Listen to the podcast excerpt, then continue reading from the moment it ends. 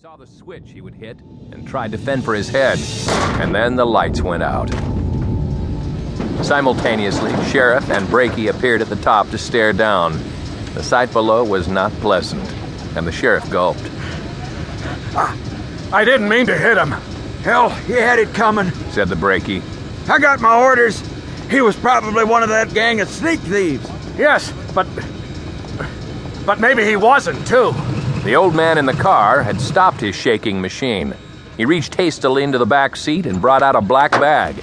And then, white hair streaming out from under his black slouch hat, he ran swiftly to the tramp. He gave one glance at the two on top of the car, and the sheriff became red of face and nervously started to climb down. The old man pulled Doughface away from the train and lifted his head for an inspection of the skull. The mass was as soft as a swamp. The sheriff got down in confusion. Hell, Dr. Pellman. I didn't mean to hit him. I was just.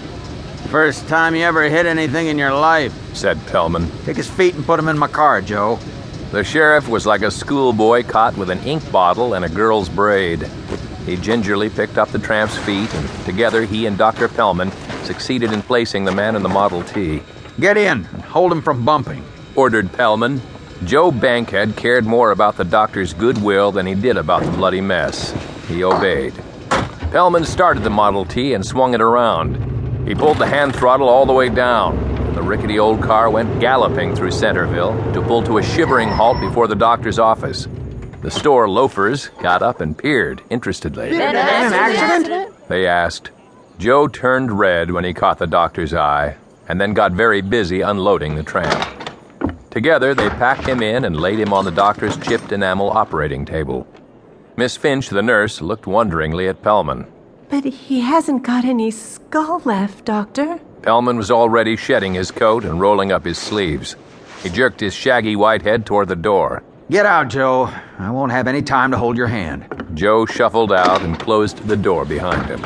Inside, he heard Pellman saying, Get that silver ice container Doris gave me for Christmas. I knew I could find some use for it. Puzzled and downtrodden, Joe went back to the crowd on the walk. What happened? What happened? They demanded. Joe looked more uncomfortable than ever. I. I couldn't help it. I got a wire to watch out for a gang that escaped from Cincinnati on a freight, and I thought maybe this guy was one of them. But he was all alone, and I guess he wasn't.